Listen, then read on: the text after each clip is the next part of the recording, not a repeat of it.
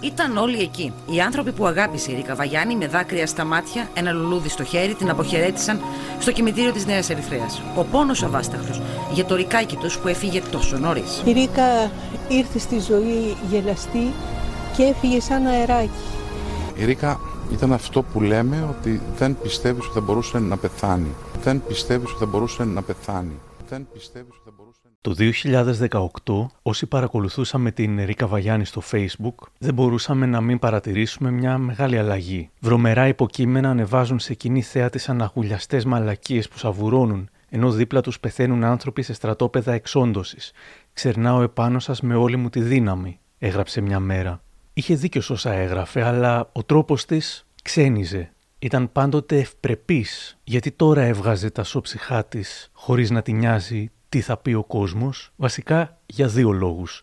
Και ο πρώτος ήταν πως έτσι κι αλλιώς δεν την ένοιαζε ποτέ τι θα πει ο κόσμος. Και ο δεύτερος ότι η Ρίκα Βαγιάννη γνώριζε ήδη μια σκληρή αλήθεια, την σκληρότερη όλων. Είναι τα podcast της Lifeo.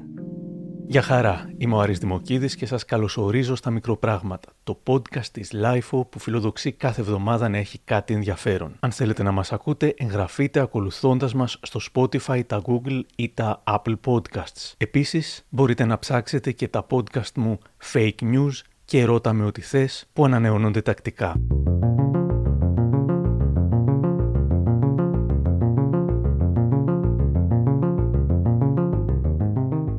Η Μαρίκα Ζούλα γεννήθηκε στο Παγκράτη το 1962. Ήταν η μοναχοκόρη του δημοσιογράφου Οδυσσέα Ζούλα και της Βαρβάρας Δράκου. Όταν μεγάλωνε θα γινόταν μια υπέροχη γυναίκα, αλλά αυτό δεν μπορούσε να το υποψιαστεί κάποιος, ειδικά η ίδια. Ω παιδί ήμουν μαυριδερή και τριχωτή και μελαγχολική.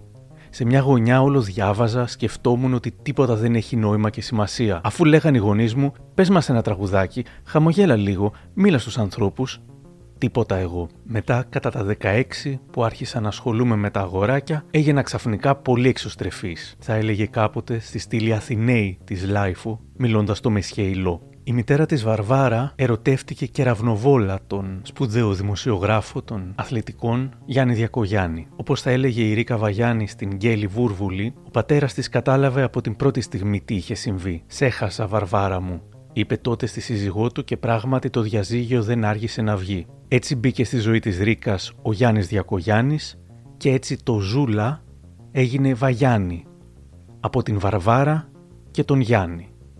Αποφύτησε από την Ανωτέρα Σχόλη Δραματικής Τέχνης του Εθνικού Θεάτρου. Το 1981 την γνώρισε η μετέπειτα φίλη της και επίσης κόρη διάσημου πατέρα του δημοσιογράφου Τάκη Λαμπρία, η Αναστασία Λαμπρία. Μίλησα σήμερα με την κυρία Λαμπρία και θυμάται. Ναι, τη Ρίκα τη γνώρισα το 81 Δούλευα τότε στη Μεσημβρινή, μπήκε στην αίθουσα. Ούσα φοιτήτρια τότε της ε, σχολής του Εθνικού Θεάτρου και τη θυμάμαι χαρακτηριστικά γιατί φόραγε ένα πολύ κλειστό μέχρι το λαιμό κατάμαυρο φόρεμα.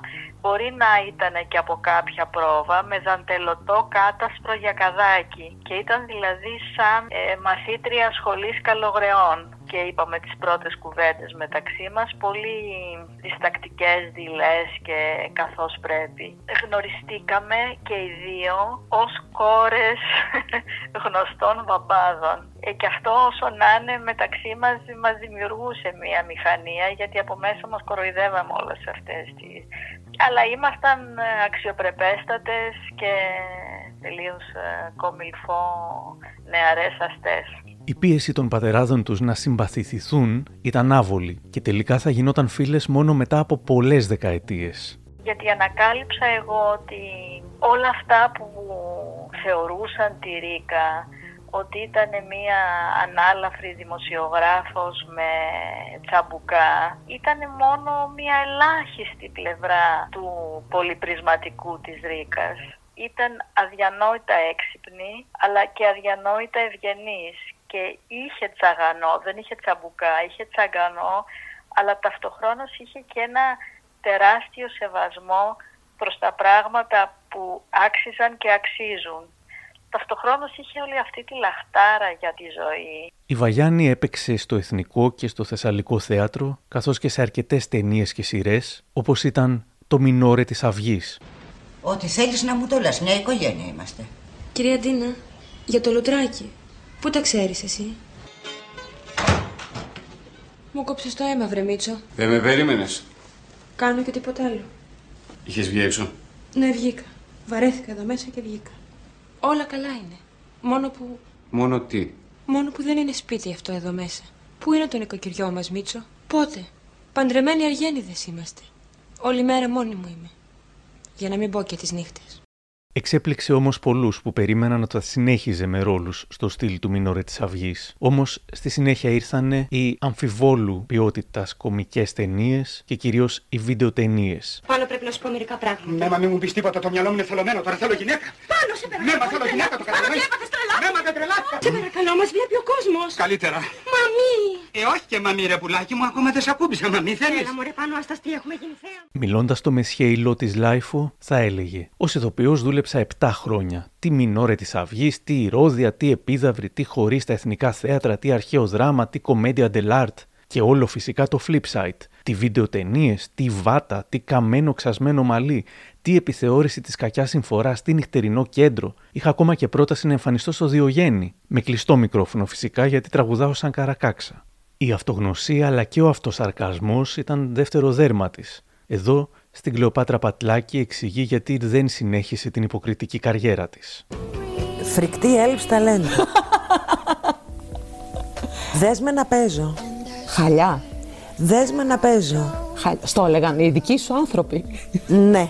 Κατάμουτρα. ναι, ναι, ναι, κατάμουτρα. Το γράψιμο της αρέσει πολύ.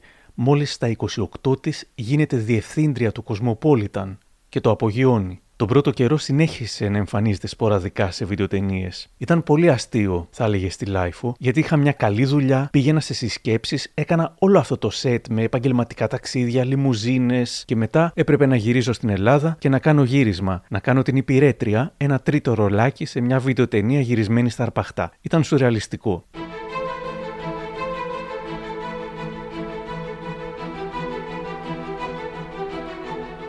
Η τηλεόραση της πήγαινε. Την παρθενική της εμφάνιση έκανε στην ΕΡΤ2 σε ένα τηλεπαιχνίδι με τον Δημήτρη Μαλαβέτα όπου έκανε την βοηθό του. Ας δούμε τα πράγματα από την αρχή. Η Μάρο Κοντού μεγάλωσε στο κουκάκι. Κάποιες μικρές φίλες στη γειτονιά θα έχουν και εκείνες μια μέρα σχέση με το χώρο του θεάματος. Είναι η Κατερίνα Γιουλάκη και η Νάνα Μούσχουρη. Κάπου δίπλα μένει και ο Μάριος Πλωρίτης. Η Μάρο φυτά στη σχολή της Κούλας Πράτσικα και θέλει να γίνει χορεύτρια. Και πώς τελικά δεν γίνατε χορεύτρια; Όταν τέλειωσα τη σχολή της Κούλας της Πράτσικα, πήρα μια υποτροφία να πάω στη σχολή Χλάντεκ. Οι σουρεαλιστικές και τελείως ιδιοσυγκρασιακές της επιλογές έκαναν όλη την Αθήνα να μιλάει για αυτήν όταν φωτογραφήθηκε γυμνή και κόσμησε το εξώφυλλο του Playboy. Ήμουν ανάμεσα σε σοκ και του να της βγάζω το καπέλο. Όπως φαντάζομαι πάρα πολλοί άλλοι σαν και εμένα. Ε, είχε, η Αθήνα είχε σοκαριστεί. Η Αθήνα είναι έτοιμη να βγάλει συμπεράσματα και να χαρακτηρίσει, έτσι δεν είναι; Ναι. Ε, και ο καθένας έλεγε το κοντό του και το μακρύ του. Ε, είχε γίνει σούσουρο μεγάλο. Τη απέδιδαν ελαφρότητα, που δεν ήταν καθόλου έτσι. Και γιατί θέλουμε όλοι να βάζουμε κάποια, ένα χαρακτηρισμό τε- με τελείως ε, δογματικό και κνήτικο τρόπο. Ότι είσαι αυτό, είσαι σο- οι σοβαροί δεν κάνουν τέτοια. Ε, όπως τα έλεγε και ο Καβάφης, οι ελαφρίες με λέγουν ελαφρό. Θα άφηνε για δεκαετίες να αιωρείται το μυστήριο γιατί το έκανε, αλλά και για το αν είχε πάρει πολλά λεφτά. Στην εκπομπή Φώτης και Μαρία Live θα έλεγε Εγώ τότε δούλευα σε ένα περιοδικό και κάθε μεσημέρι τρώγαμε, είχα ραντεβού για φαγητό με έναν άλλο συνάδελφό μου, τον Αντέο Χριστοστομίδη, που ήταν διευθυντής του Playboy. Κάποια στιγμή είχε μεγάλο καημό γιατί τον είχε κρεμάσει μια κοπέλα με την οποία θα έκανε το εξώφυλλο και ήταν αναστατωμένος. Και του λέω: Μην κάνεις έτσι, να έρθω εγώ. Όσο για το αν είχε πάρει πολλά λεφτά, δεν μπορούσα να διανοηθώ κάτι πιο προσβλητικό από το να βγάλω τα ρούχα μου για λεφτά. Δεν εισέπραξα ούτε πενινταράκι. Για μένα αυτό θα ήταν πορνεία. Τότε βέβαια δεν τα είχε πει αυτά, δεν είχε προσπαθήσει καν να δικαιολογηθεί. Άφηνε όλους να πιστεύουν ό,τι θέλουν, ακόμα και ότι ήθελε να γίνει πορνοστάρ, πράγμα που φυσικά δεν την ενδιαφέρει καθόλου. Είχε πάει να βοηθήσει ένα φίλο, αδιαφορώντας για το σούσουρο. Φαίνεται πως όποτε ένιωθε την σοβαροφάνεια να την καταπιέζει, της έδινε μία και απελευθερωνόταν. Έδειχνε με κάθε τρόπο ότι κανένας δεν θα την περιορίσει σε ένα κουτάκι. Ειδικά στο κουτάκι της ευπρέπειας. Το τίναξε αυτό στον αέρα. Νομίζω ότι έκανε περισσότερο, ε, άκουσε το κέφι της περισσότερο και την εσωτερική της διάθεση ποια ήτανε. Είχε αυτή την, το τσαγανό και την ελευθερία. Αυτό το θάρρος που πολλοί μας δεν έχουμε μετά τις βιντεοτενίες, το Playboy, το Cosmopolitan που θεωρητικά χαλούσαν το σοβαρό προφίλ της, θα συνέχιζε να φέρεται έτσι. Θεωρητικά αυτοκαταστροφικά, στην πραγματικότητα όμως όπως της γούσταρε. Και η δημοσιογράφος Αριάν Λαζαρίδη «Η ζωή είναι μια βόλτα» έλεγε. Ήταν αυτοκαταστροφική, ναι. Ναι, αλλά δεν έπαιρνε και τα πράγματα πάρα πολύ σοβαρά. Ναι, θα έκανε και την Eurovision, δεν έπαιρνε τα πράγματα πολύ σοβαρά. Είχε μάλλον από την αρχή, από την άξη, το φόβο του πώς θα χαρακτηριστεί; Εντελώς. Εντελώς όμως. Δεν ήταν κάτι που την αφορούσε. Παρότι στη βάση της, στο, στον πυρήνα της, σοβαρή. Ήταν σοβαρή για τα σοβαρά. Και για τα υπόλοιπα ήταν ε, αναρχική. Δεν ήταν βέβαια φτιαγμένη από ατσάλι. Στην αρχή την άγγιζαν οι κακές κριτικές. Μετά όμως από μια συγκεκριμένη ατσαλώθηκε το χειρότερο που έχω διαβάσει για μένα ήταν όταν είχαν γράψει σε ένα πολύ καλό περιοδικό με μεγάλη κυκλοφορία ότι βλέπουμε αυτή την κοπέλα στην τηλεόραση και μας δημιουργεί την εντύπωση ότι δεν μπλένεται, δεν κάνει μπάνιο, ότι μυρίζει. Δεν σου κρύβω ότι είχα βάλει τα κλάματα. Βασάνισε τόσο το μυαλό μου να μάθω τι οδήγησε έναν νέο άνθρωπο να γράψει κάτι τέτοιο που κατάλαβα ότι είναι άβυσο στα κίνητρα των ανωνύμων. Δεν ξαναστεναχωρήθηκα ποτέ. Ήταν σαν να έχει στρακάρει με νταλίκα. Μετά τα μικροχτυπήματα στον προφυλακτήρα δεν σε νοιάζουν.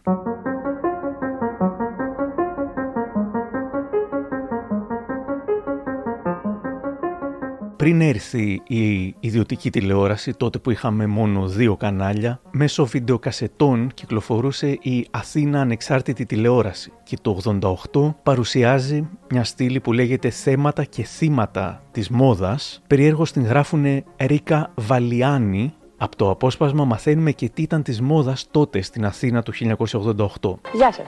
Η μόδα μας απασχολεί και είναι σίγουρο ότι και εσάς σας απασχολεί. Τώρα βέβαια υπάρχουν και κάποιοι που δηλώνουν ανεξάρτητοι. Ας δούμε λοιπόν τι μας απάντησαν οι ανύποπτοι περαστικοί στο ερώτημα τι είναι της μόδας φέτος; Από χρώματα νομίζω ότι είναι το μπορντό και το πράσινο σαν αυτό που φοράω. Ε, είναι επίσης οι κάλτσες οι μακριές μέχρι, το, μέχρι εδώ τα παπούτσια σε στυλ τα δετά, σε στυλ αντρικό. Ε, πιστεύω ότι έρχεται η μόδα από το 1960, το 70, πειράζεται από εκεί. Η Βαγιάννη θα έγραφε σε χίλια μέρη. Θα είχε καθημερινή στήλη στην απογευματινή, μετά στο Έθνος, εβδομαδιαία στο Σύμπολ, υπήρξε συνειδρήτρια του Πρόταγκον, έγραψε πολλά και διάφορα, όμως έγινε πασίγνωστη από την τηλεόραση. Και παρότι κεντρική παρουσιάστρια από τις αρχές της δεκαετίας του 90, ποτέ δεν την ψώνισε. Ενδιαφέρον έχει αυτό που θα θυμόταν η Ζήνα Κουτσελίνη. Ήταν το 1991 ή 92, πρωινό παράθυρο στο Μέγκα. Εγώ πολύ νεαρή ε, ρεπόρτερ τότε. Θα με δείτε και εμένα κάπου εκεί στο κυκλάκι, με εκείνο το παιδί εδώ αυτό, είμαι εγώ. Η Ρίκα λοιπόν στα πολύ δύσκολα μου χρόνια τότε ήξερε πως είμαι μόνη μου εδώ στην Αθήνα. Ε, αρρωσταίνω λοιπόν και ο πυροτέος μου είναι περίπου 40-41 και βλέπει ότι δεν είμαι στην εκπομπή, οπότε έρθει στο σπίτι μου. Για μένα ήταν πρωτόγνωρο ότι ένας παρουσιαστής πήγαινε σε μια ρεπόρτερ στο σπίτι και μου λέει «Πού έχεις» μου λέει «να σου φτιάξω ένα φιδέ, ένα κάτι». Και της λέω «Γιατί μωρέ ξέρεις να κάνεις φιδέ» και μου λέει «Γιατί ξέρω να μαγειρεύω». Αλλά ήρθα μου λέει για να σου πω πως δεν είσαι μόνη σου εδώ στην Αθήνα. Αυτή ήταν η Ρίκα. Αυτό μου θύμισε κάτι πολύ σημαντικότερο φυσικά που μου είπε η Αριάν Λαζαρίδη για το πότε έγιναν πραγματικές φίλες. Η Ρίκα με γνώρισε στη χειρότερη φάση της ζωής μου. Ήμουνα στην κυκλεξία ένα κουρέλι. Είχα να δολοφονήσει τον σύντροφό μου ένα χρόνο πριν και είχα κάνει ένα χρόνο να βγω από το σπίτι. Όταν την πέτυχα, με είδες στην κατάστασή μου και μου λέει: Έλα να μείνει σπίτι μου, χωρίς να είμαστε κολλητές. Και από εκεί που ήταν να μείνω για δύο-τρεις μέρες, έμεινε ένα μήνα. Ήταν διακριτική, με βοήθησε όσο δεν γινότανε, δεν με πίεσε ποτέ, δεν μου ζήταγε τίποτα. Απλά she let me be στο χώρο της, να έχω παρέα, να έχω το χιούμορ της, το ασύλληπτο, την ευφυΐα της, την καλοσύνη της. Η Ρίκα ήταν unicum. Δεν υπάρχουν γυναίκες σαν τη Ρίκα. έξυπνες, με χιούμορ, ε, αυτοσαρκαστικές. Που όλα αυτά συνδυαζόντουσαν μαζί σαν, σαν ένα υπέροχο κράμα ανθρώπου, ανθρωπιάς, παθιάς, που με έκανε να γίνω αμέσως, δηλαδή μετά αυτό, από αυτό τον μήνα τη θεωρούσα ε, κάτι σαν αδελφή μου, κάτι σαν έναν άνθρωπο που μου έστειλε ο Θεός, αν υπάρχει Θεός. Ήταν με τις ε, γυναίκες αλληλέγγυα. Έχω- Ακριβώς. Δεν είχε καμία αίσθηση αντιζηλίας και. Καμία, καμία. Χωρίς να αντιπαθεί τους άντρες. Τους αγαπούσε τους άντρες πολύ. Αλλά υπήρχε λίγη γενική αλληλεγγύη.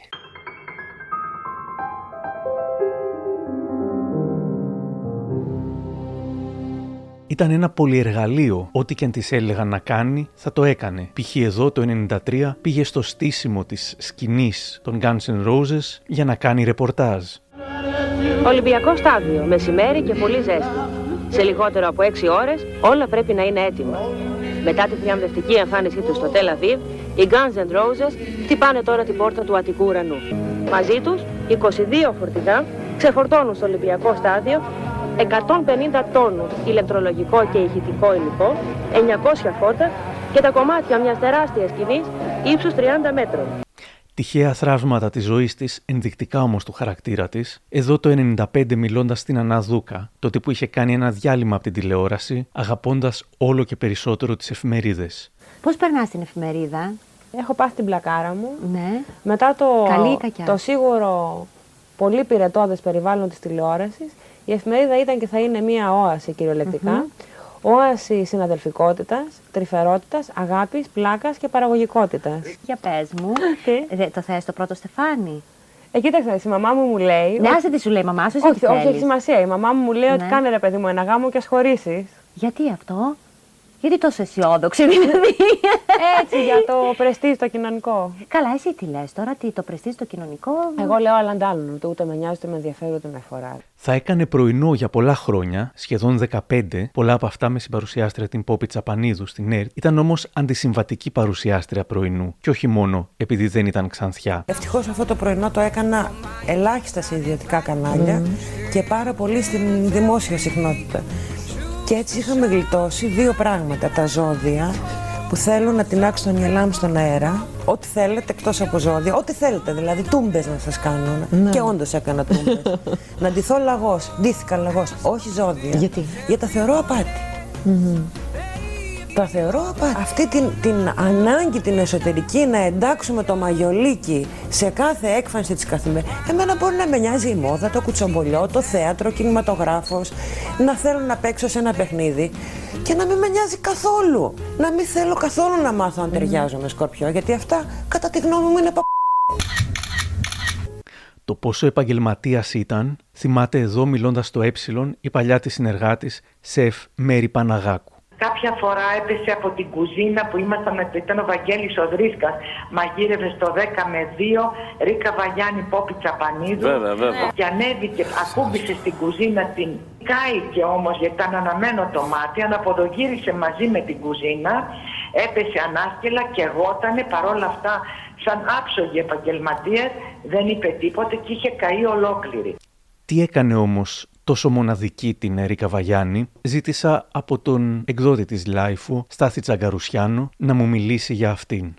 Αν με ρωτάς Άρη ποιο ήταν ε, το πιο μεγάλο προσόν της Ρίκας, πέρα από την ε, μεγάλη της λαχτάρα να απολαμβάνει τη ζωή, ήταν ότι είχε ξεπεράσει από πολύ νωρίς αυτό τον επαρχιωτισμό της ελληνικής δημοσιογραφίας που από τη μια ήθελε να υπερπροβάλλει την οποιαδήποτε μικρούλα γνώση της και να τη χτυπάει κατάμουτρα στον αναγνώστη. Από την άλλη να νιώθει τύψεις και ενοχές για όλες τις λαϊκές απολαύσεις που ενδεχομένως τον ηλικίαν.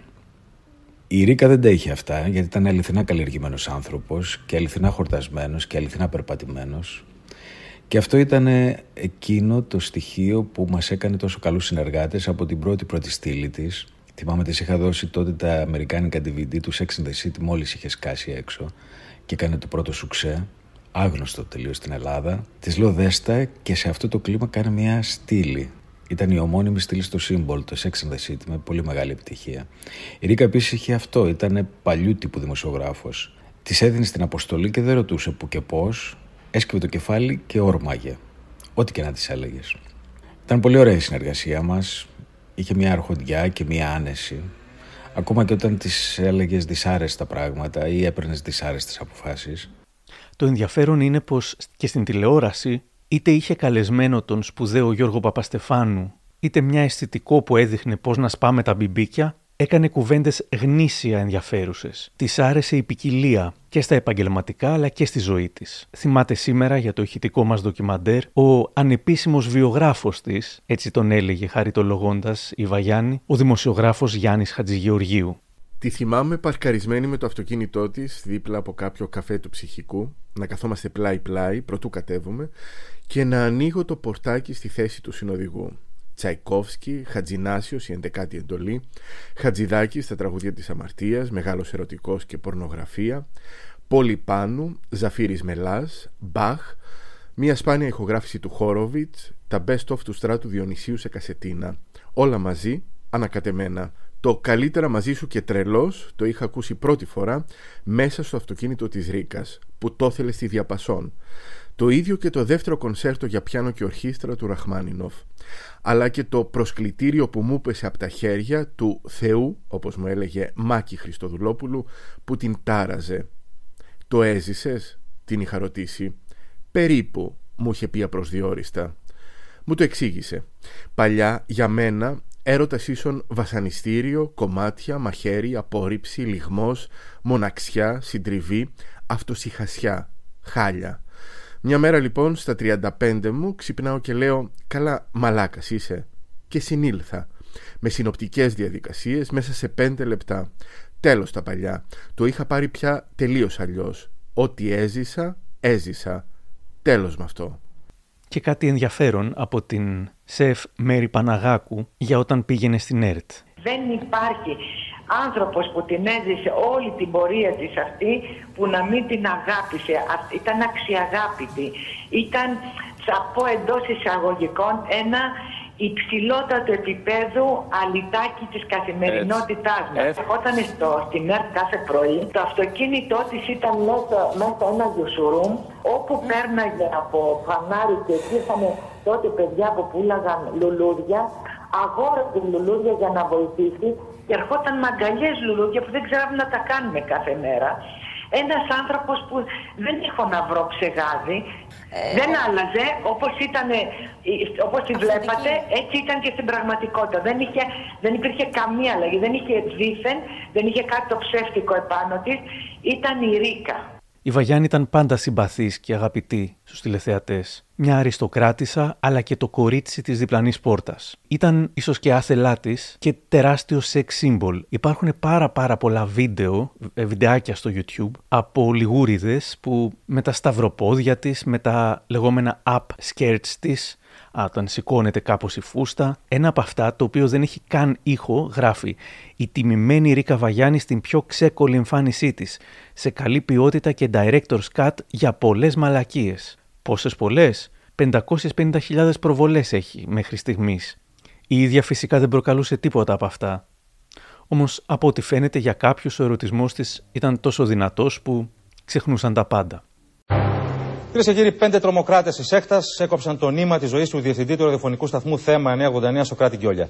Η αντρομοκρατική τώρα ερευνά κάθε στοιχείο που μπορεί να ρίξει φως στη δολοφονία, η οποία παραπέμπει σε μεθόδους μαφίας. Η άγρια δολοφονία του δημοσιογράφου Σοκράτη Γκιόλια, του blog Τροκτικό, την όθησε να γράψει ένα άρθρο στο Πρόταγκον, το οποίο θεωρήθηκε ασεβές επειδή δημοσιεύτηκε λίγες ώρες πριν την κηδεία του Σοκράτη Γκιόλια. Μεταξύ των άλλων, θα ξεράσω με τις αγιογραφίες. Γράψτε ό,τι θέλετε, αλλά εγώ δεν μπόρεσα να καταπιώ ποτέ το είδος δημοσιογραφίας που εκπροσωπεί η λογική της κρυφής κάμερας και η ανώνυμη μπλοκογραφία με σημαία λιβερίας. Τον Μακαρίτη και όλη τη σχολή που δημιούργησε τον συμπαθούσα τόσο πολύ που η πρώτη πρώτη μου απέσια ομολογοσκέψη μετά το φωνικό ήταν ποιος μαλάκας τον έκανε ήρωα; Η λογική του τροκτικού είναι το είδος της ενημέρωσης που αντιπροσωπεύει όλα όσα μου έμαθαν ότι δεν είναι δημοσιογραφία. Αρλούμπες καταγγελίες, ντεμέκ αποκαλύψεις κουτουρού, κάτι χήμαν ορθογραφίες, ο δε όρος διασταύρωση, μόνο σύντομο ανέκδοτο ή σήμα της τροχέας λειτουργεί στο μαγαζί αυτών των παιδιών. Το άρθρο της προκάλεσε πολλές αντιδράσεις και το blog τροκτικό άρχισε να την χτυπά με δεκάδες αναρτήσεις και σχόλια αναγνωστών. Θα έγραφε ένα κείμενο με διευκρινήσεις, αναγνωρίζοντας πως η δημοσίευση του κειμένου της έγινε υπερβολικά νωρίς και στέλνοντας τα θερμά της συλληπιτήρια στους οικείου του θύματος. Όμως αυτοί που ήθελαν να την τιμωρήσουν συνέχισαν. Εδώ από την εκπομπή της Ελένης Μενεγάκη λέει η Χριστίνα Πολίτη. Μιλήσαμε και για αυτό που της έτυχε φέτος που τη χτυπήσανε με τη γυμνή φωτο- φωτογράφηση στον είπε κάτι. Απαράδεκτο ήταν αυτό. Μιλήσαμε για την Απαράδεκτο. Μια γυμνή φωτογράφηση, παιδιά. Η Ρίκα είχε κάνει μια γυμνή Στο φωτογράφηση Playboy. στο Ναι. δεύτερο τεύχο του Playboy πριν 25 χρόνια. Ναι. ξέρω. Και όταν είπε κάτι που παρερμηνεύτηκε, αποφασίσαν να τη χτυπήσουν σε μια εφημερίδα με το να της βγάλουν τις φωτογραφίες αυτές. Και τη, ρωτη- τη ρώτησα πώ αισθάνθηκε Έλα, παιδιά, αυτό όταν είναι μετά από τόσα χρόνια. απαράδεκτο, ξέρεις, απαράδεκτο. Αντίκρισε αυτό το.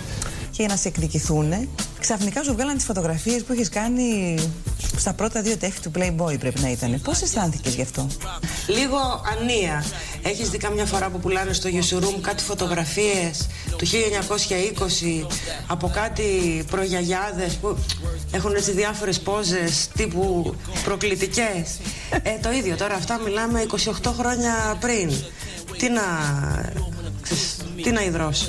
Το 2010 η Βαγιάννη κάνει στην live τη στήλη Ask Rika, όπου την ρωτούσε όποιος ήθελε ό,τι ήθελε. Από το από πού μας έρχεται και όταν γελάει κάποιος λέμε ότι του καθαρίζουν αυγά, μέχρι το δηλαδή εσύ τώρα ποιον ψηφίζεις για δήμαρχο. Σε ένα τεύχος κάποιος Μόσταρ τη ρώτησε «Τόσα χρόνια στην ΕΡΤ χωρίς ιδιαίτερη επιτυχία, απορώ γιατί επιμένουν να σε προβάλλουν.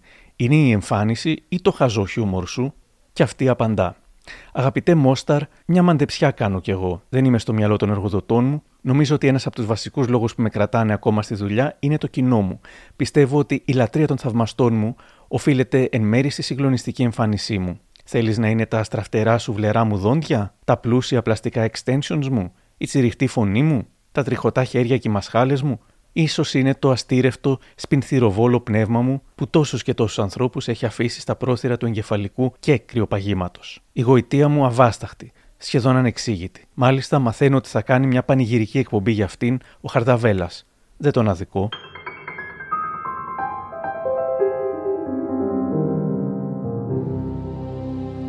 Στη LiFO επίσης είχε πει: Σκέφτομαι να ιδρύσω ένα σύλλογο που θα λέγεται Σύλλογος Προστασίας για τα Τριγενή και Τρικατάληκτα. Για να μην λένε πια σχηματίστηκε μια σαφή άποψη ή θα μακιγιαριστείς με μια διαφανές μάσκαρα.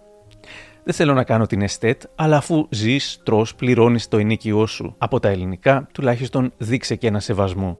Νωρίτερα ακούσαμε πως ήταν ε, όνειρο της μαμάς της να παντρευτεί για κοινωνικούς πιο πολλοί σκοπούς και η ίδια αδιαφορούσε, όμως ο καιρός πέρασε και τη δεκαετία του 2000 το μεγαλύτερο όνειρό της ήταν να κάνει μια οικογένεια καλή. Παντρεύτηκε τον καθηγητή ψυχιατρικής Νίκο Στεφανή και προσπάθησαν πολύ μέχρι να κάνουν επιτέλους ένα παιδάκι.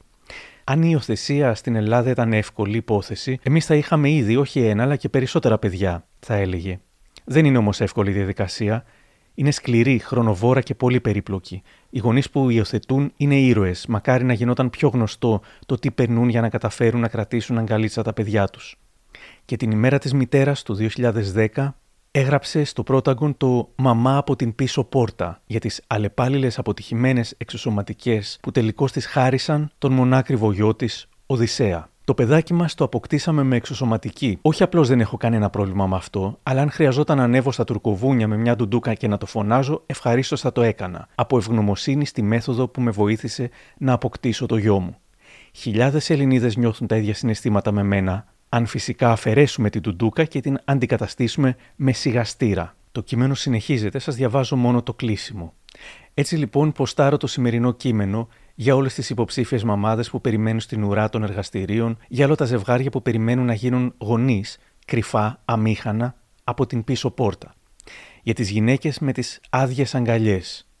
Για όσες αυτή τη στιγμή είναι εκεί έξω και νιώθουν αυτή την Κυριακή, τη γιορτή της μητέρας, σαν μαχαιριά, σαν ντροπή ή σαν χαστούκι. Για να σας πω χρόνια πολλά κορίτσια για τη σημερινή γιορτή. Την αξίζετε εξίσου με τις, σε εισαγωγικά, κανονικές μαμάδες. Μπορεί και λίγο παραπάνω. Νομίζω δεν έχω αλλάξει καθόλου. Το περίμενα τόσο πολύ και τόσα χρόνια που ήταν σαν να ζούσα όλη τη ζωή μου περιμένοντας να κάνω ένα παιδάκι και μια οικογένεια καλή.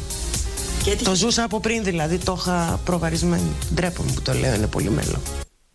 Όσο έτοιμη κι αν ήταν, την άλλαξε σε κάτι η έλευση του γιού της. Θυμάται τα λόγια της ο Γιάννης Χατζηγεωργίου. Ήταν λίγο πριν γεννηθεί ο Οδυσσέας, ο γιος της, και πάθει την τρελή καψούρα μαζί του. Ο Οδυσσέας με έκανε να μην σπαταλώ το χρόνο μου, θα μου έλεγε μετά. Πάντα ήθελα να κάνω παιδί. Ένα. Δεν θέλω άλλο. Ένα παιδί μου είναι αρκετό. Ένας και καλός.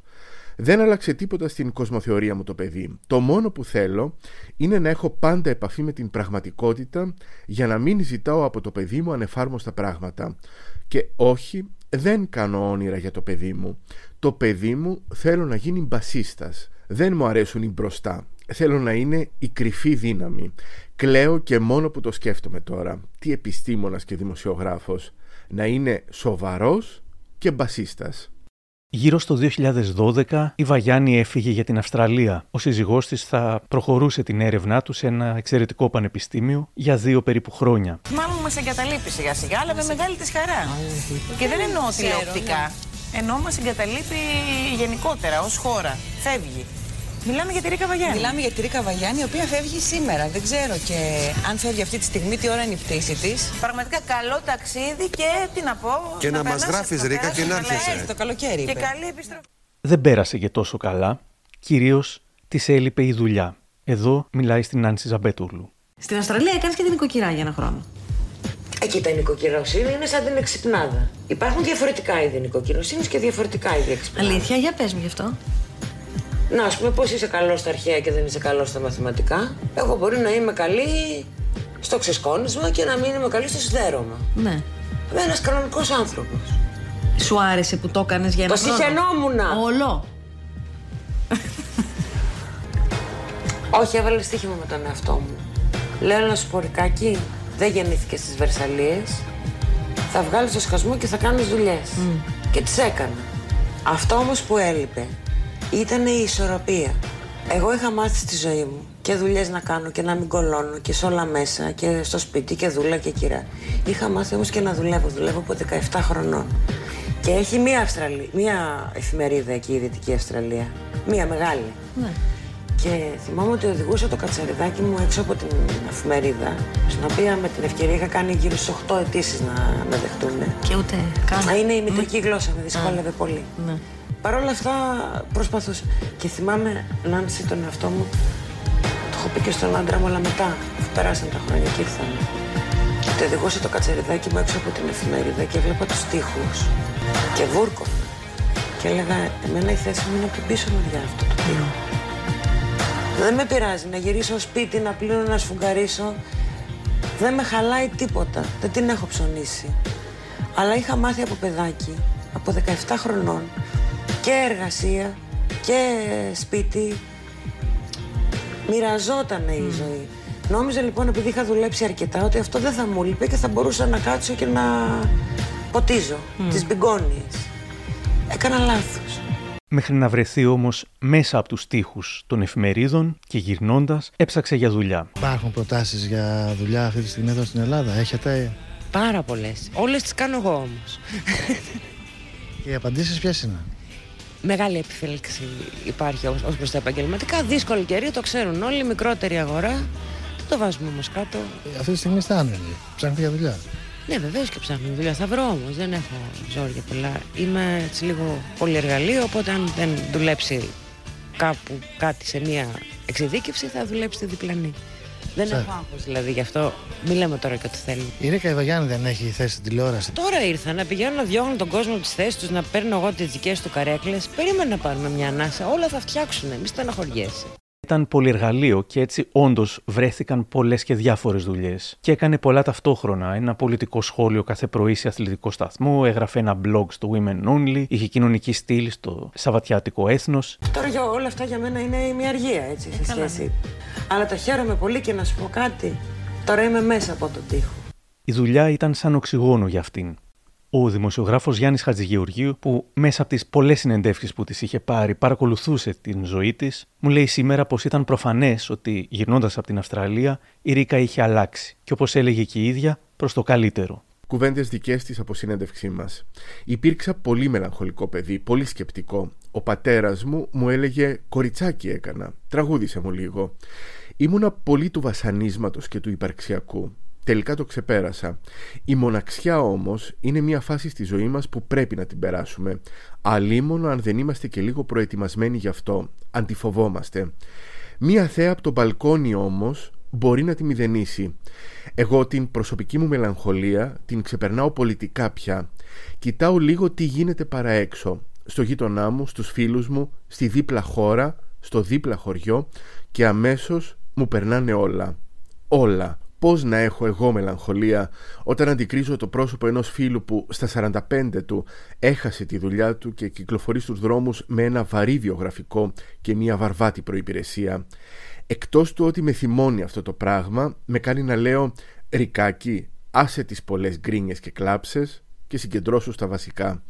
Παλιά είχα σπαταλήσει πολύ τον εαυτό μου, αλλά τώρα αισθάνομαι πολύ ευτυχισμένη. Σύντομα η τηλεόραση θα ξαναέμπαινε στη ζωή της Βαγιάννη, πλέον στην Νέριτ, όπου παρουσίασε την εκπομπή Παρασκευή και 12. Σε μία από αυτές είχε καλεσμένο και τον πατριώτης πατέρα της, Γιάννη Διακογιάννη. Ήταν μια ενδιαφέρουσα τηλεοπτική στιγμή. Θέλω να σε ρωτήσω πώς άκουσες για πρώτη φορά του Ζαμπέτα το κομμάτι τον Αλίτη. Θέλω να μου το πεις. Θέλω να το μοιραστούμε. Παρακαλώ. Σου λέω, υπήρξα ερωτευμένος με τη φωνή της Βίκης εγώ. Το λέω καθαρά. Δεν τρέπω και γιατί να ντρέπομαι άλλωστε. Και όταν άκουσα τον Αλίτη, με τότε το μικρόφωνο δεν ήταν όπως τώρα που λες δύο κουβέντες. Η μητέρα της Βαρβάρα έμεινε με τον Διακογιάννη μέχρι που τους χώρισε ο θάνατός της από καρκίνο το 2016. Δύο χρόνια αργότερα θα έχανε και την αγαπημένη του Ρίκα. Ο Γιάννης Διακογιάννης είναι σήμερα 92 ετών. Πίσω όμως στο 2015, όπου οι πολιτικές καταστάσεις στην Ελλάδα ήταν κρίσιμες και η οικονομία χάλια, θα έλεγε στο ε. Έχω μάθει να μιλήσω για τη γενιά μου. Να ζούμε όχι μόνο με λίγα και με τίποτα. Και με κομμένο ρεύμα και με προπολογισμό αν θα είναι κρέας ή ναι, ναι, ναι, ναι. πατάτες. Ποτέ δεν το θεώρησα ντροπή. Ποτέ δεν το θεώρησα ντροπή να μην έχεις λεφτά. Κάποια στιγμή που ήταν ντροπή να λες ότι δεν έχεις λεφτά, εμένα με σόκαρα αυτό.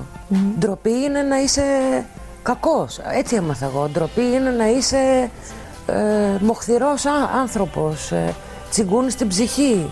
Πέρα από τη δημοσιογραφική της δουλειά, είχε και την συγγραφική. Το βιβλίο που το έγραψες εδώ στην Αυστραλία; Στην Ελλάδα πριν ναι. φύγω για την Αυστραλία. Α. Και το κρατούσα στον υπολογιστή γιατί την τρεπόμουν φοβερά. Έχουμε τόσο καλούς συγγραφείς. Το τελευταίο πράγμα που χρειάζεται η ελληνική λογοτεχνία είναι κάποιο ορνηθοσκάλισμα από μένα. Και ξαναβρήκα την ιστορία που την είχα γράψει πριν από αρκετά χρόνια. Πριν την, την κάνω delete, την έστειλα στην κυρία Αναστασία Λαμπρία, την εκδότρια του ποταμού. Και εκείνη δεν ξέρω τι έπαθε. Μπορεί να με λυπήθηκε και θα την εκδώσει. Και πώς λέγεται το βιβλίο σου; Δεν είναι εύκολο να είσαι μάγισσα. Το βιβλίο θα έβγαινε με την εικονογράφηση της Ντανιέλα Σταματιάδη, αλλά όχι με τον τίτλο «Δεν είναι εύκολο να είσαι μάγισσα», αλλά «Είναι βαρετό να είσαι βαρετός». Μίλησα σήμερα με την κυρία Αναστασία Λαμπρία των εκδόσεων Ποταμός για εκείνο το παιδικό βιβλίο. Ήταν με ένα στίχημα της Ρίκας. Μου είπε ότι βρισκόντουσαν ε, μια παρέα σπίτι της και η Ρίκα έλεγε ότι εγώ μπορώ να γράψω ιστορία για οτιδήποτε. Ε, δώστε μου ένα θέμα και το κάνω ιστορία. Και της είπανε ως θέμα τη Βαρεμάρα. Και εκείνη έκανε ένα καταπληκτικό παιδικό βιβλίο, πόσο βαρετό είναι να βαριέσαι. Που το έφερε κατευθείαν ε, σε εμάς στον ποταμό. Είναι, η ηρωίδα είναι μια μάγισσα που πεθαίνει από τη Βαρεμάρα γιατί έχει γενέθλια και τις κάνουν τα πιο εξωφρενικά και πολυτελή και απρόβλεπτα δώρα και την αφήνουν παντελώς αδιάφορη διότι βαριέται. Και ξαφνικά προκύπτει ένα τυχαίο κορδελάκι που την κάνει να σκεφτεί δηλαδή ποια είναι αυτά που αξίζουν και όχι. Είχε χαρεί με την έκδοση του βιβλίου, είχα δει φωτογραφίες στο, από το τυπογραφείο. Το τυπογραφείο. Είχε χαρεί πολύ η Ρίκα, ναι. Είχε χαρεί πολύ. Μετά ήταν είχε, άρχισε την περιπέτεια της υγείας της. Ε...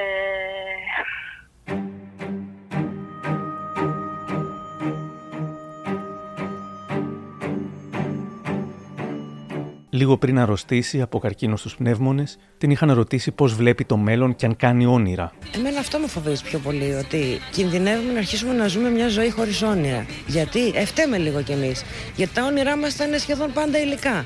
Ενώ άμα τα όνειρά σου έχουν μέσα και λίγη αγάπη και λίγη πλάκα και λίγα πράγματα που δεν πληρώνονται με χρήματα, όποια και αν είναι αυτά, ποιος θα την κόψει αυτή τη χαρά; Είναι και μερικά όνειρα που δεν πληρώνονται με λεφτά και αυτά δεν μπορεί να μας τα κόψει κανένας.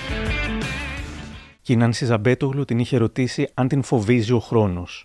Μόνο παίξαν μια ταινία στην τηλεόραση προσφάτως που την είχα γυρίσει με τον Γιάννη Δαλιανίδη, τον συγχωρεμένο, το 86. Και εκεί έφαγα τη φλασιά δηλαδή του τύπου πάρτε με, κόψτε με, θάψτε με και τέτοια και είδα ένα παιδάκι. Αυτά είναι τα σοκαριστικά. Όχι, δεν σοκαρίστηκα, αλλά δεν, πραγματικά δεν είναι. Είχε περάσει καθόλου το μυαλό μου ότι. ξέρεις, σύντεψα. Μετράς ρητίδες; Όχι, όχι, σε, σε καμία των περιπτώσεων. Να. Είσαι χαλαρή δηλαδή με αυτό; Όχι, είμαι χαλαρή κυριολεκτικά γιατί όλα χαλαρώνουν. είμαι χαλαρή παντού, έτσι. Σε φοβίζει ο χρόνος, δηλαδή λες να έκανα και λίγο μπότοξ εδώ, να βάζα και κάτι εκεί, να έκανα και λίγο. Αυτό δεν είναι να φοβάσει το χρόνο. Αυτό είναι να φοβάσει τον μπότοξ. Το φοβάσαι; Τον μπότοξ. Mm. Κολλητός μου. Αλήθεια; Ου. Κάνεις; Η Βαγιάννη απενοχοποίησε, όπως και πολλά άλλα πράγματα, το Botox. Πώς ήρθε σε επαφή με αυτό, είχε πάει να κάνει ένα θέμα για ένα περιοδικό με σκοπό να το ξεσκεπάσει ως κακιά νευροτοξίνη που χρησιμοποιείται και στην κατασκευή χημικών όπλων. Ο γιατρός της είπε ότι ισχύει, αλλά το θέμα είναι η δοσολογία. Σε μικρές ποσότητες έκανε καλό στο δέρμα, της είπε. Και στο τέλος, Τώρα μικρή, έτσι, όχι σε ανάγκη. Δεν κάθισε και λίγο μου λες σε τρυπήσω αφού ήρθες και κάναμε τη συνέντευξη να έχεις και λέω τίποτα για τη δημοσιογραφία. θα πέσω μαχόμενη. Μου κάνει λοιπόν κάτι ενεσούλες και γίνομαι Νάνση μια κούκλα. Εν τω μεταξύ φαίνεται αμέσως. Ναι, θέλει τρεις μέρες. Και το ξέχασα εγώ. Έδωσε το κομμάτι μου, τα ξέχασα. Ξυπνάω στις τρεις μέρες τι να δω. Τη Σιντι Κρόφορντ. Ε, ήταν η αρχή μιας υπέροχης φιλίας. Συγγνώμη που το λέω. Κάποτε στο Φώτης Μαρία Live κάποιος από το δρόμο τη ρώτησε αν ισχύει πως είναι εθισμένη στο Botox. Η εθιστή στα Botox ισχύει; Δομικό στοιχείο του εθισμού είναι να μην παραδέχεσαι ότι είσαι εθισμένος. Εάν όμως επιμένει να του δώσω μια απάντηση, η δική μου φαντασιά είναι ότι είμαι εξοικειωμένη με τις ε, φαρμακευτικές ιδιότητες της βοτουλητικής ε, νευροτοξίνης. Συνηθισμένη, αλλά όχι εθισμένη. Πότε θα κάνεις ένα Botox; Κάθε που έχω λεφτά.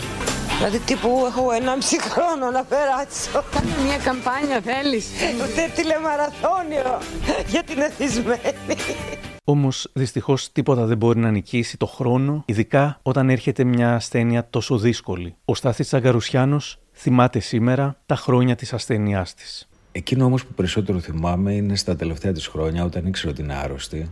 Προσπαθούσε να τη διαχειριστεί, κυρίως για το μικρό της παιδί, μας είχε καλέσει μια φίλη στο γάμο της που τον γιόρταζε μετά με ένα υποτίθεται γκλάμορους ε, τραπέζι, γιορτή κτλ. σε ένα κεντρικό ε, κατάστημα της Αθήνας, ας μην πούμε ονόματα, όπου την ψηλό είχαν εξαπατήσει την ύφη και ενώ είχε πληρώσει για να υπάρχουν πλούσια μπουφέ και πλούσια ποτά και ό,τι ήθελε ο καθένας, υπήρχε μια αφόρητη τσικούνια και κλωθογυρνάγανε όλοι τρομερά αμήχανοι ανάμεσα στο, στο ημίφος αυτής της γιορτής χωρίς να ξέρουν τι να κάνουν. Τους έκοβε η Λόρδα εννοείται. Εκεί η Ρίκα είχε έρθει μόνη της και πολύ μελαγχολική, η οποία γύρναγε με. είχε γίνει και λίγο επιθετική στα τελευταία χρόνια της από την αρρώστια. Τη θυμάμαι να γυρνάει σαν ένα γρημάκι ανάμεσα στους καλοντημένους καλεσμένους και ξεμοναχιαστήκαμε λίγο. Τι γίνεται, ρε Ρίκα, της λέω, πώς πάει. Με κοίταξε με ένα βλέμμα που πραγματικά δεν το έχω ξεχάσει. Είναι το βλέμμα του ανθρώπου που ξέρει ότι πρέπει να τα μαζεύει και να φεύγει από τη ζωή. Τη θυμάμαι να γυρνάει, να τσιμπολογάει φιστικιά και αμύγδαλα από τα τραπέζια, να πίνει σαν αγρίμι, αληθινό αγρίμι, τρυφερό αγρίμι. Ήταν υπέροχη περίπτωση η Ρίκα στην ελληνική δημοσιογραφία. Και φαντάζομαι, παρότι δεν κάνουμε εμείς παρέα, ότι πρέπει να ήταν και καταπληκτικοί φίλοι. Τη θυμάμαι πολύ συχνά.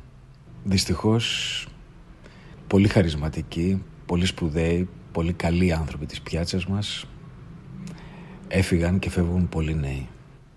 Η Ρίκα Βαγιάννη ήταν και πριν την ασθένειά της Άνθρωπος που τα έλεγε έξω από τα δόντια. Π.χ. δεν φοβόταν να πει ονομαστικά ποιους δεν αντέχει να βλέπει στην τηλεόραση. Και για τον Μάρκος Σεφερλή και για τον Γιώργο Λιάγκα. Όχι, προσθεούσαν ανθρώπους, δεν τους γνωρίζω Τις κιόλας. εκπομπές λέω, ναι.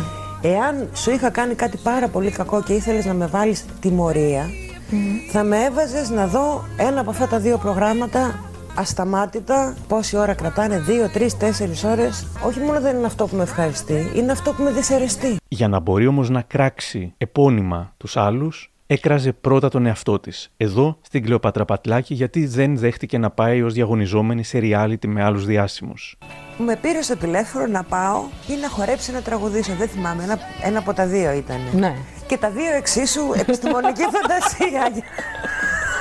Τι τώρα θα σου ήταν περίεργο να πας να χορέψεις; Γιατί είμαι 74 χρονών. Πρώτον. Δεν τρέπεσαι. Ψεύτρα. Και δεύτερον, γιατί είμαι εντελώς καρακάξ. Είναι show είναι. Τι, το show, όχι freak show. show είναι. Όμως, μετά την ασθένεια, άρχισε να τα λέει ακόμα πιο πολύ έξω από τα δόντια και ειδικά για θέματα που είχαν πραγματική σημασία. Στην κουζίνα της LiFO μια μέρα μίλησε στη Μερόπη Κοκκίνη, δείχνοντας την αλληλεγγύη της στις γυναίκες, ακόμα και για κάτι που δεν συνέβαινε σε αυτήν. Για τον σύντροφο που δεν καταβάλλει στον άλλο σύντροφο που μεγαλώνει και τα παιδιά το επιδικασμένο ποσό, στην πραγματικότητα έτσι και σου κάτσει μαλάκας, κλάψε με, πείνασες. Διότι ναι μεν ο- ο νόμος είναι αυστηρότατος, δεν εφαρμόζεται όμως. Μετά μπαίνουν και άλλα συναισθηματικά στη μέση. Ε, τι δηλαδή, θα βάλω τον πατέρα των παιδιών μου φυλακή, θα τον σύρω στο αυτόφορο.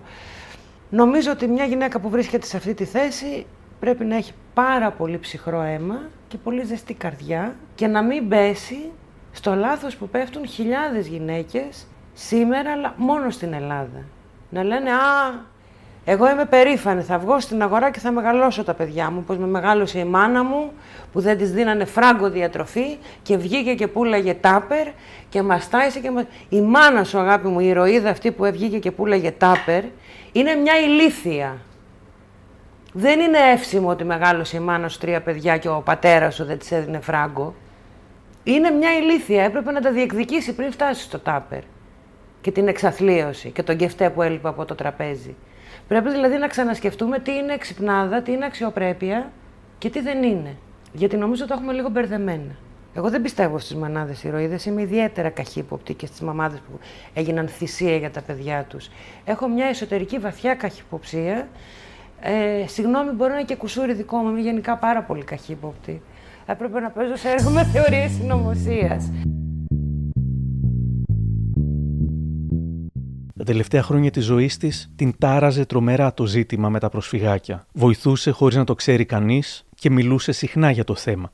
Η ευαισθησία για τα παιδιά που βασανίζονταν και κάποια από αυτά έμεναν και ορφανά ήταν ίσως και μια μετατόπιση του φόβου της πως θα άφηνε το δικό της παιδί, ορφανό, πάλι στη LiFO και την Μερόπη Κοκκίνη. Το μόνο που μου τη δίνει πολύ είναι άμα βλέπω άδικα θέματα με παιδιά. Δεν γίνεται, ας πούμε, να πρέπει να πάνε 10 παιδάκια στο σχολείο και να βγαίνουν 10 συχάματα και να λένε εσύ θα πας στο σχολείο και εσύ δεν θα πας. Εκεί μπορεί, να- μπορεί να παίξω μέχρι και ξύλο. Παιδιά τα λένε. Όλα παιδιά τα λένε. Δεν μπορώ άλλο. Ούτε τα παιδιά των μεταναστών, ούτε τα παιδιά αυτών των ανθρώπων. Έτσι τους λένε στην τηλεόραση. Αυτούς τους ανθρώπους. Ωραία στο διάλογο και εσύ και αυτοί οι άνθρωποι μαζί και όλους στο σόι. Να κάνουν κάτι για αυτούς τους ανθρώπους. Να κάνουν κάτι για τους συνανθρώπους μας λένε γουρούνι, ξέστρο, το γαϊδούρι. Δεν είναι τα παιδιά των μεταναστών, είναι τα παιδιά τελεία. Δεν είναι τα παιδιά των Ελλήνων, δεν είναι τα παιδιά των Γάλλων, είναι τα παιδιά τελεία. Το έφερε η άλλη, το ένα της πνίγηκε, το άλλο της έζησε. Χειρότερα, δεν καταλαβαίνω δηλαδή τι εδώ. τε- Εκεί μπορεί να παίξω ξύλο. Ναι, αυτό πραγματικά δεν έχω κατακτήσει το ζεν ακόμα. Μου τη δίνει πάρα πολύ άσχημα. Αυτό και η συμπεριφορά μας στα ζώα. Λίγο ταξίδεψα στον κόσμο, η συμπεριφορά μας α- απέναντι στα ζώα, που δεν είμαι και τόσο πυροβολημένη ζωόφιλη, ένας δείκτης πολιτισμού είναι. Έχω ένα σκυλάκι, τα αγαπώ, το φροντίζω. Άμα δω κανένα πεινασμένο θα κοιτάξω, άμα δω κανένα άλλο θα το μαζέψω σε λογικά όρια. Αλλά είναι ένα, ένας δείκτης πολιτισμού. Πήγε ο άλλος, ας πούμε, είχε μια, μια φώκια εκεί πέρα, πώς τη λέγανε, ε, στη Σάμο, χράπτη δολοφόνησε. Δεν ήταν Ζουν ατύχημα. ανάμεσά μας. Έτσι. Ναι, τον τελευταίο καιρό η Ρίκα Βαγιάννη γινόταν έξαλλη, είχε όμως στόχο. Το πείσμα της να ζήσει ήταν απίστευτο. Πήγαινε στην τηλεόραση, καλεσμένη και κανείς δεν καταλάβαινε τίποτα. Κανείς δεν ήξερε τίποτα έτσι κι αλλιώς πέρα από ελάχιστους ανθρώπους. Την βλέπω στην τελευταία της τηλεοπτική εμφάνιση, στην εκπομπή Στα καλά καθούμενα με τον κρατερό Κατσούλη. Είναι μια κούκλα όπως πάντα, δεν σου περνάει καν από το μυαλό κάτι. Καλώς ήρθες Ρίκα μας. Καλημέρα σε Καλημέρα όλους και σας. χίλια ευχαριστώ πολύ για την ε, Χαρά πρόσκληση. δικιά μου, χαρά δικιά μου. Ε, όσο σκέφτομαι ότι αυτή την ώρα, κανονικά εγώ, ε, ε, πώς να σου εξηγήσω, ε, αδειάζω Κοιμάσαι. το πλυντήριο, βάζω το καινούριο, έχω την μπουγάδα, είμαι με ένα Σε σώσαμε. σόβρακο ημιφόρετο, ψάχνω τη μία παντόφλα. ε, γίνεται στο σπίτι χαμός βέβαια γιατί είναι όλοι και πρέπει να, πρέπει να πάω να ψωνίσω και αντί για όλα αυτά έχω Ε, γίνει αυτό. άνθρωπος και είμαι εδώ. Σας ευχαριστώ πολύ για Εντάξει, την παιδί, τη πρόσκληση. Σώσαμε. Μου λέει σήμερα η Αναστασία Λαμπρία. Ήταν τόσο μεγάλη η δίψα της Ρίκας για τη ζωή που μου μοιάζει τώρα με μια σκέψη κάπως χαζή, ας πούμε, μεταφυσική, ότι ήθελε να χωρέσει τόσα πολλά επειδή το- ο χρόνος ήταν πάρα πολύ λίγος. Και εκείνο βέβαια που έχει τρομερό ενδιαφέρον, ότι ο- όλος αυτός ο χαλινός της ε, ευγένειας, δεν ήταν ευγένεια, γιατί η ευγένεια παρέμει της ευπρέπειας, πώς α, έσπασε, δηλαδή νομίζω ότι και εσύ θυμάσαι τον τελευταίο καιρό τις αναρτήσεις της στο facebook με τρομερή ευρηματικότητα αλλά και χωρίς κανένα χαλινάρι, βρο- βρωμοβλωσίας δηλαδή και έβαζε στη θέση τους με τον πιο κέριο και τολμηρό τρόπο όλη τη βλακεία που μας δέρνει κάθε μέρα. Δεν δίσταζε και εγώ νομίζω αυτό το έκανε γιατί, γιατί πια αισθανόταν ελεύθερη να πει τα πράγματα όπως τα έβλεπε και γιατί ε, αισθανόταν την τελευταία της ευκαιρία. Και ορθώς το έκανε και ελπίζω να, να, να την παρηγόρησε, να, κάτι να της έδωσε. Εκείνη την περίοδο. Γινόταν άλλος, δηλαδή καθίβριζε όλη τη σαχλαμάρα χωρίς κανένα δισταγμό. Και η δημοσιογράφος Αριάν Λαζαρίδη θυμάται σήμερα. Όπου έβλεπε άδικο ή κακό, έτρεχε. Προς το τέλος είχα την αίσθηση ότι είχε γίνει λίγο επιθετική. Αλλά ήταν δύσκολα, μωρέ. Πονούσε πάρα πολύ, πολύ καιρό. Ήξερε ότι θα αφήσει το παιδί της πίσω. Έκανε ό,τι μπορούσε η Ρίκα. Είναι από τους ανθρώπους δηλαδή που ζήσαν τη ζωή στο φουλ. Όμως, ακόμα και αυτό το πρόσωπο που έδειχνε στα social media στο τέλος ήταν μια περσόνα, μου λέει άτομο που την έζησε τότε. Δεν ήταν έτσι από κοντά. Ακόμα και στις μεγαλύτερες δυσκολίες της ήταν πολύ πιο καλό παιδί από ό,τι έδειχνε. Ξεσπούσε στους ξένους, ξεσπούσε στον Μαρκ Ζούκερμπεργκ, ξεσπούσε στο Facebook και από κοντά ήταν μια γλύκα.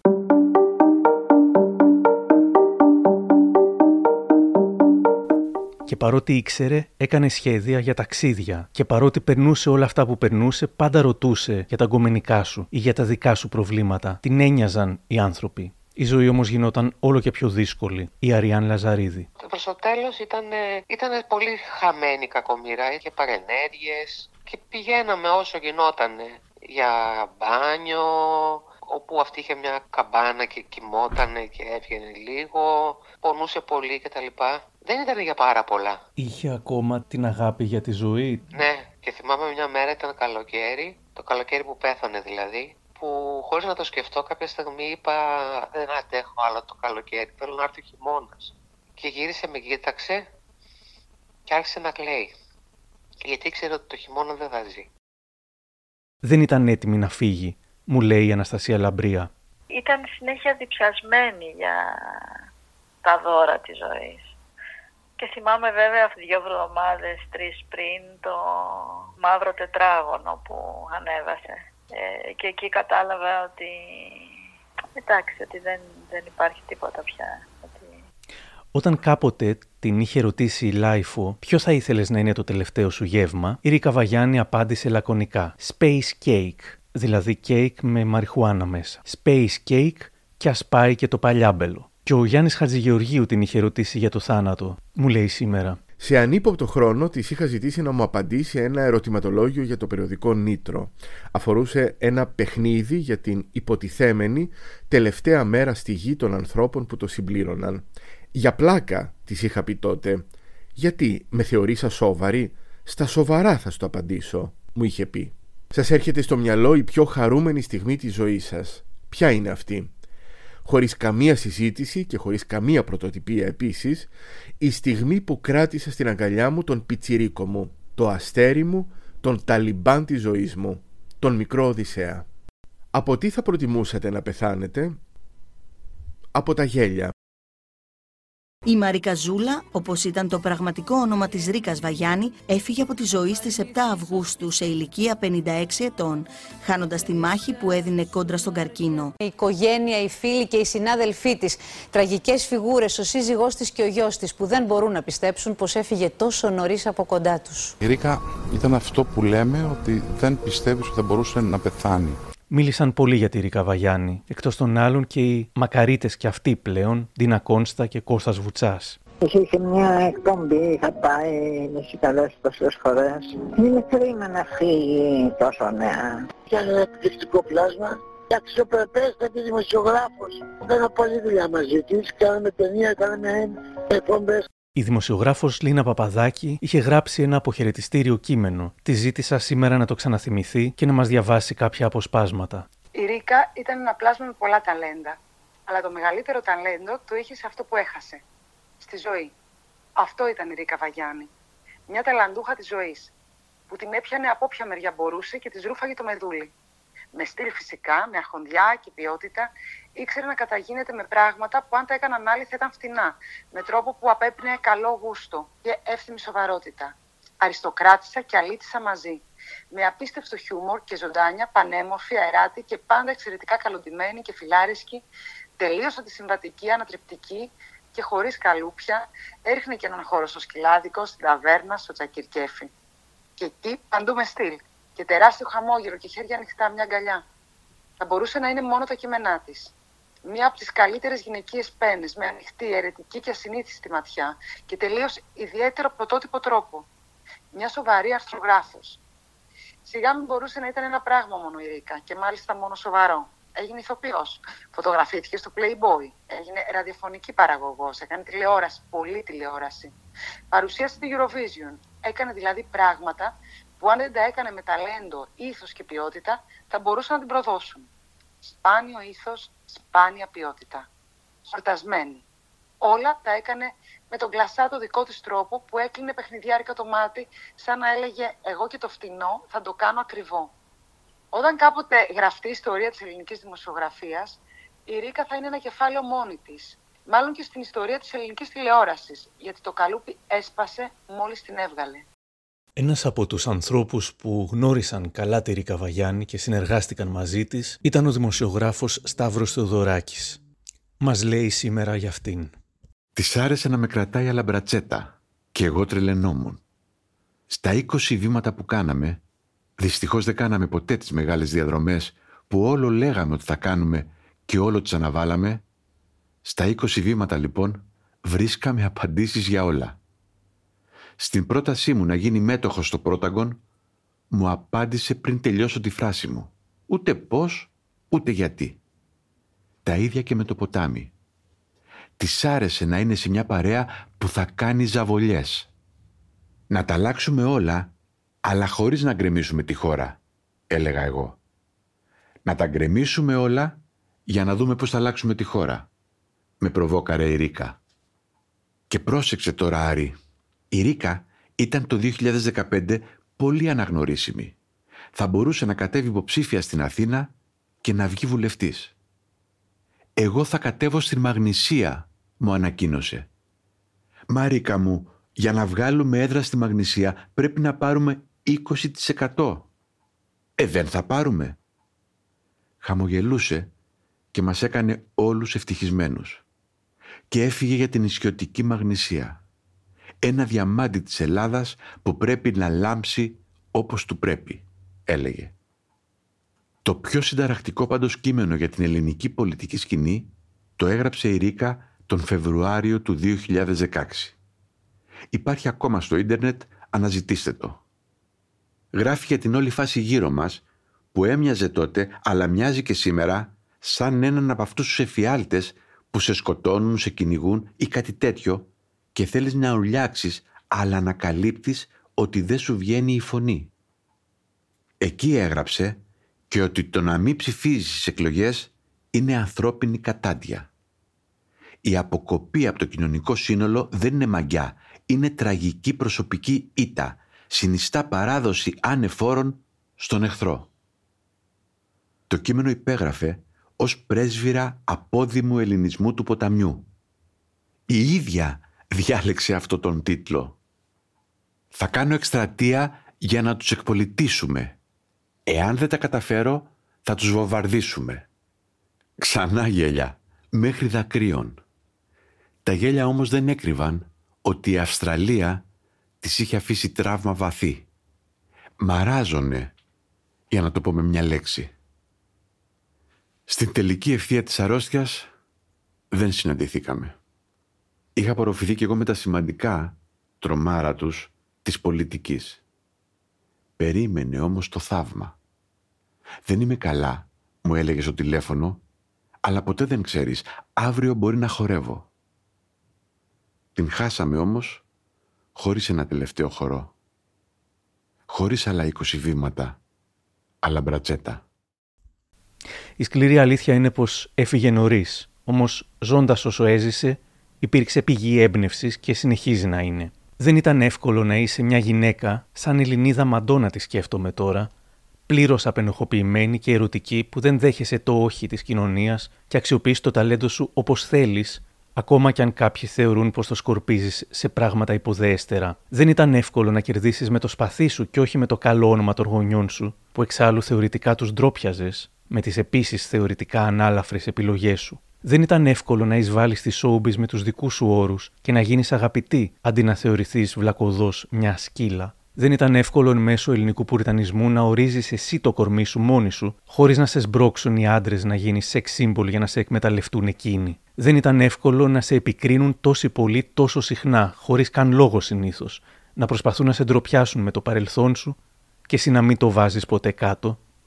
Κι όμως όλα αυτά τα δύσκολα η Ρίκα Βαγιάννη τα κατάφερε με τον τελείως δικό της τρόπο, με τρόπο πραγματικά ανεπιτίδευτο και αβίαστο. Και όπως ήταν και ο αρχικός τίτλος του βιβλίου της, δεν είναι εύκολο να είσαι μάγισσα, πόσο μάλλον καλή μάγισσα. Αλλά για αυτήν ήταν.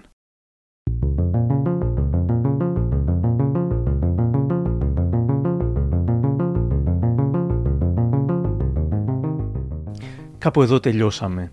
Και αν θέλετε να μας ακούτε, ακολουθήστε μας στο Spotify, τα Google ή τα Apple Podcasts. Για χαρά!